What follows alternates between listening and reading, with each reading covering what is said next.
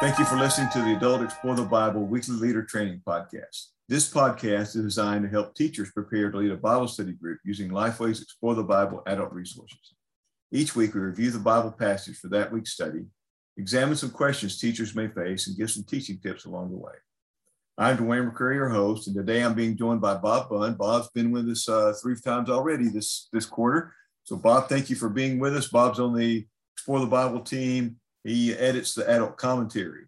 Uh, today, we're looking at session 11 of the winter 21 22 study of Ezekiel and Daniel. We'll be looking at Daniel chapter 6, verses 10 through 24, probably one of the more popular stories that we find in the book of Daniel, although there's several that we could point to it that, in that way. Uh, we've entitled uh, the study itself, Trust Exhibited, and the, the idea is that believers can trust God in all circumstances. We're looking at verses 10 through 24. Those are the verses we're going to focus on. Obviously, there's some other things going on in the background. But in verses 10 through 14, we've entitled that the trap set. In these verses, uh, Daniel, he's been made aware of a decree by the king that forbade prayer to any God other than the king for 30 days. But he knew that. Daniel went into his house and prayed to God three times a day. That was his normal practice. He continued to do that. The enemies of Daniel caught him praying and approached the king about their discovery. King was displeased and looked for a way to rescue Daniel. For us, we can understand uh, that part of the, of the story in these ways is that believers must worship God alone, even when others try to limit their worship. Once again, that idea of religious liberty that we've been seeing through the book of Daniel comes out in this particular passage.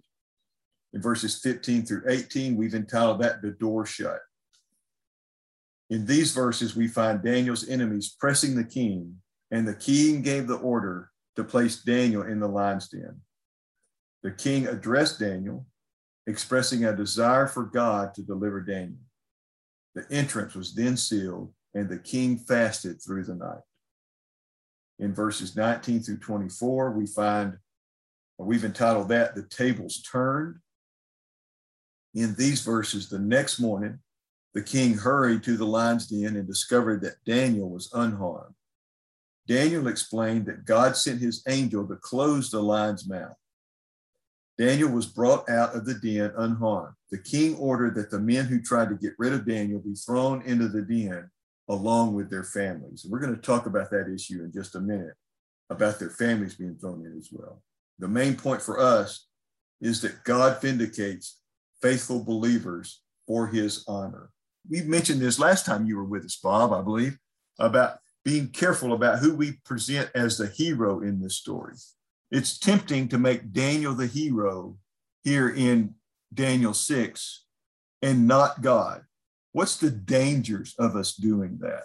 There's a couple of different dangers that we have to think about. Number one is, as you mentioned, this is probably one of the most beloved stories, in not only in the book of Daniel, but in the entire Bible. And it's one, if you've grown up in church, you've heard it time and time and time and time again. You may have read books about it, you may have done Bible studies on it, and you may know, think you, you know everything there is to know about it. But I want to encourage our listeners to to really try to see this through fresh eyes uh, kind of see, ask God where, where, what He wants to show them about it this time, and how how He wants to impact their lives right now through a story that that maybe they've known uh, since they were little bitty. Um, but as far as the danger of making Daniel the hero as opposed to God, we've said this before. The, Daniel is not the book of Daniel is not about Daniel. The book of Daniel is about God and about God's sovereign power and authority over all human affairs uh, whether it's his people or whether it's those who don't claim to be his people. God is still in control. Psalm 24 1 says that the earth is the Lord's and everyone in it. And so, you know, we are all under his authority. We're under all under his power. And that's the recurring theme that runs throughout this book. So that doesn't diminish what Daniel did. Daniel showed a, a lot of courage. Daniel showed a lot of commitment. Um, he it was just another example of a good decision that he made time and time again, uh, starting in chapter one, running through the rest of the book. We see time and time again that Daniel constantly made solid decisions. Another thing we need to remember is a lot of the pictures that we see sometimes, um, of a, is a, a, is a young man in the middle of lions. That's not the case. Uh, based on the timing of the events that we can identify, D- Daniel was probably in his 80s. Because Darius is uh, king at this point. Yes, yes. So he's he's been in, he's been in Babylon for probably 60 or 70 years. He is probably in his 80s by uh, by that time. And so he is closer to the end of his life than the beginning of his life. But constantly throughout the story, we see him making solid decisions that that reveal his commitment to God. And so we don't want to diminish what he did, but at the same time, we want to look at the story the way he looked at it. And the way he looked at it was that God was the hero. God was the one who deserved the praise. God was the one who deserved the credit. And really, God was his only option for an escape and for rescue. And so, if we can do that, then we will see things the way he sees them, the way he saw them, see them through his eyes, and help us to kind of lean into God when we face the lion's dens in our lives. One uh, thing that may be helpful here uh, in keeping the perspective on God is to, and this is in the, the leader guide, in the group plans, it's also in the daily discipleship guide, in the leader helps in the back of the book. When we're looking at the passages, verses 15 through 18, we're encouraged to uh, compare elements that are in Daniel's experience with the experience that Jesus faced during the crucifixion. There's some things that are listed, four things that are listed. Uh, the actions against both men were endorsed by the ruling government. Neither responded verbally to the charges and the sentences being brought against them. Uh, there were witnesses uh, to either of these events. Would have thought the matter concluded with death. The lion's den and the tomb were sealed with a stone. So you have some some things to compare here and then uh, that that that helps us uh, keep in mind that it's not just about Daniel being delivered, but it's about God doing some things to bring about redemption. And it also gives us a picture of what Christ did, except except Christ is going to die for our sins, uh, and Daniel is not. So there's a big difference there. So that's another way to, to point that that God's the hero, and you see that in the crucifixion of Christ that you don't see here in the life of Daniel. God rescues him just like he did, uh, he does us through his death, burial, and resurrection. I mentioned Darius a while ago. He's one complex individual. Do we view him as a believer uh, based on this story? You're right. He is a complex person. And really, part of that is because religion was complex in this time. Uh, if you go all the way book back to the, the first part of the book, you know, Nebuchadnezzar starts deporting Jews to Babylon in 605, uh, again 597, and then 586 or 587. And so Judah, Jerusalem, was not the only people that he conquered. He conquered people from all over the world, and he brought them to Babylon. And this this school that Daniel and his friends would have attended, it would have not just been a Jewish school, it would have been a universal school. And so you think about all the different gods and religions and practices that would have been, that would have made up that melting pot, uh, in addition to Nebuchadnezzar's own uh, belief system in the, the belief system of the people that followed him. It would have been, you know, it would have been syncretism on steroids. It would have been, there would have been stuff all over. And most of them, they they wouldn't deny your the existence of your God. It was very postmodern they wouldn't have denied the existence of your God, but they would have just thought that their God was better than yours. And so they would have actually been open to that. And then Nebuchadnezzar and the Babylonians kind of fall to the, the Persians uh, a few decades later. And, and, you enter people like Darius, who brought their own religion into it. And so it, the soup got murkier. And so when you look at it, it was just a complex um, religious system that Daniel was facing at the time. As far as Darius personally, I don't think there's anything in chapter six that indicates that he was that he ever came to a point where he completely committed himself to Christ or committed himself to the God of Israel. Uh, he had his own gods, um, and because he was the one in charge, he believed his gods were the strongest gods. That was sort of how things worked back then.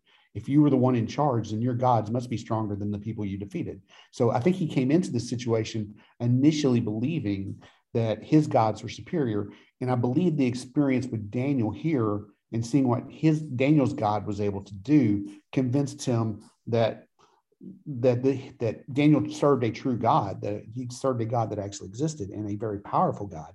But even with just his wording through the things that he says throughout the chapter, he really it doesn't seem like he completely gives himself over to Jehovah. Uh, he is he's fine and willing to admit that that Daniel serves a is, is a good servant of, the, of Jehovah, but I don't think he ever really crosses that line. And you have to remember, Nebuchadnezzar made the same kind of process, went through the same kind of process in his experiences. I think at some point Nebuchadnezzar actually did confess that God was the only God and the only God worth serving. And maybe Darius did at some point down the line, but I think as far as chapter six goes, I don't think he's quite there yet. But that doesn't diminish the impact that God had through this situation. You know, God, God was able to use this this event to to really give Himself glory, to give Himself honor, so that at least this pagan king would admit that he really was he really was God and was the strongest of gods. One of the questions in the personal study guide and daily discipleship guide deals with uh, this this trap that was set for Daniel. And the question is, was it a bigger trap for Daniel or was it a bigger trap for Darius? Mm-hmm. Yeah, and I think your answer comes from looking at who got duped and who didn't. Uh, you know, uh, really, for Daniel, if you read the story, was it really a trap? because he came out he came out looking pretty pretty good in the end. He stood for his faith. He didn't compromise. He just kept doing the things that he normally would do, which is sort of what we come to expect from Daniel after reading through this book. And yes, he had to go through the lion's den, but even the lion's den was an incredible experience because he was in the presence of the angel of the Lord, which which some people believe could have been a pre-existent or pre-incarnate uh, appearance of Christ. So even in a lion's den, he's probably spending the night with God, and that's not a bad deal. And so you know, he comes through this with people looking at him and saying, "Wow, his God is really something." Whereas Darius comes through thinking, or with people looking at him thinking, "Wow, he was pretty arrogant to even think that he could he could enforce this law when you know here's the here's the guy who thought he was going to become a god. He thought he was going to be able to answer everyone's prayer, and he couldn't even save his best one of his best friends. Uh, he he's a whole lot weaker than than he would have liked to have thought he was. Uh, and so I think if between those two, I think it's definitely a, a, a bigger trap for Darius than it ever was for, for Daniel. Families were cast into the den at the end of this story. How do we deal with the ethics of family members paying for the decisions of other family members? That's a really a really tough thing for us to swallow. As much as we love this story, that's that's a hard part and a hard way for it to end. We look at the Old Testament backgrounds that say, you know, that, that the that the the children suffer for the sins of the children, the parents suffer for the sins of the parents. But even even then, there were instances in the Old Testament where entire families suffered for this for the sin of one. I think about in in the wilderness, Korah and his followers when the earth opened up and swallowed them, that their whole families disappeared. Uh, I think about Achan uh, when he took the when he took the stuff that he wasn't supposed to take from Jericho. His whole family was stoned and they were buried under a mound of rocks. You know, so it's not unprecedented, but it just kind of it goes against our sensibilities and what we think. Uh, I think from a practical perspective, you could say that it could be because you could chalk it up to a few things. Number one, it might have been the law. That might have been how they did things back then. There's in, there's indications through archaeology that that some some cultures practice this kind of mass execution. Uh, it could be that that Darius was just making sure that the families wouldn't come back later and try to take revenge on him, uh, or it could be that he was just so mad that that he, he, he decided to throw the whole lot into the lion's den. But we know that that sometimes these dictators, these rulers, they, they were they were kind of uh, had a hair, you know, they were on edge, you know, like Nebuchadnezzar firing the furnace seven times hotter than it was supposed it normally was. They could be very reactionary, and maybe that's where maybe that's where Darius was too. But here's here's a couple things to remember from a from a biblical perspective. Number one, we have to remember that some things some things are descriptive, not prescriptive.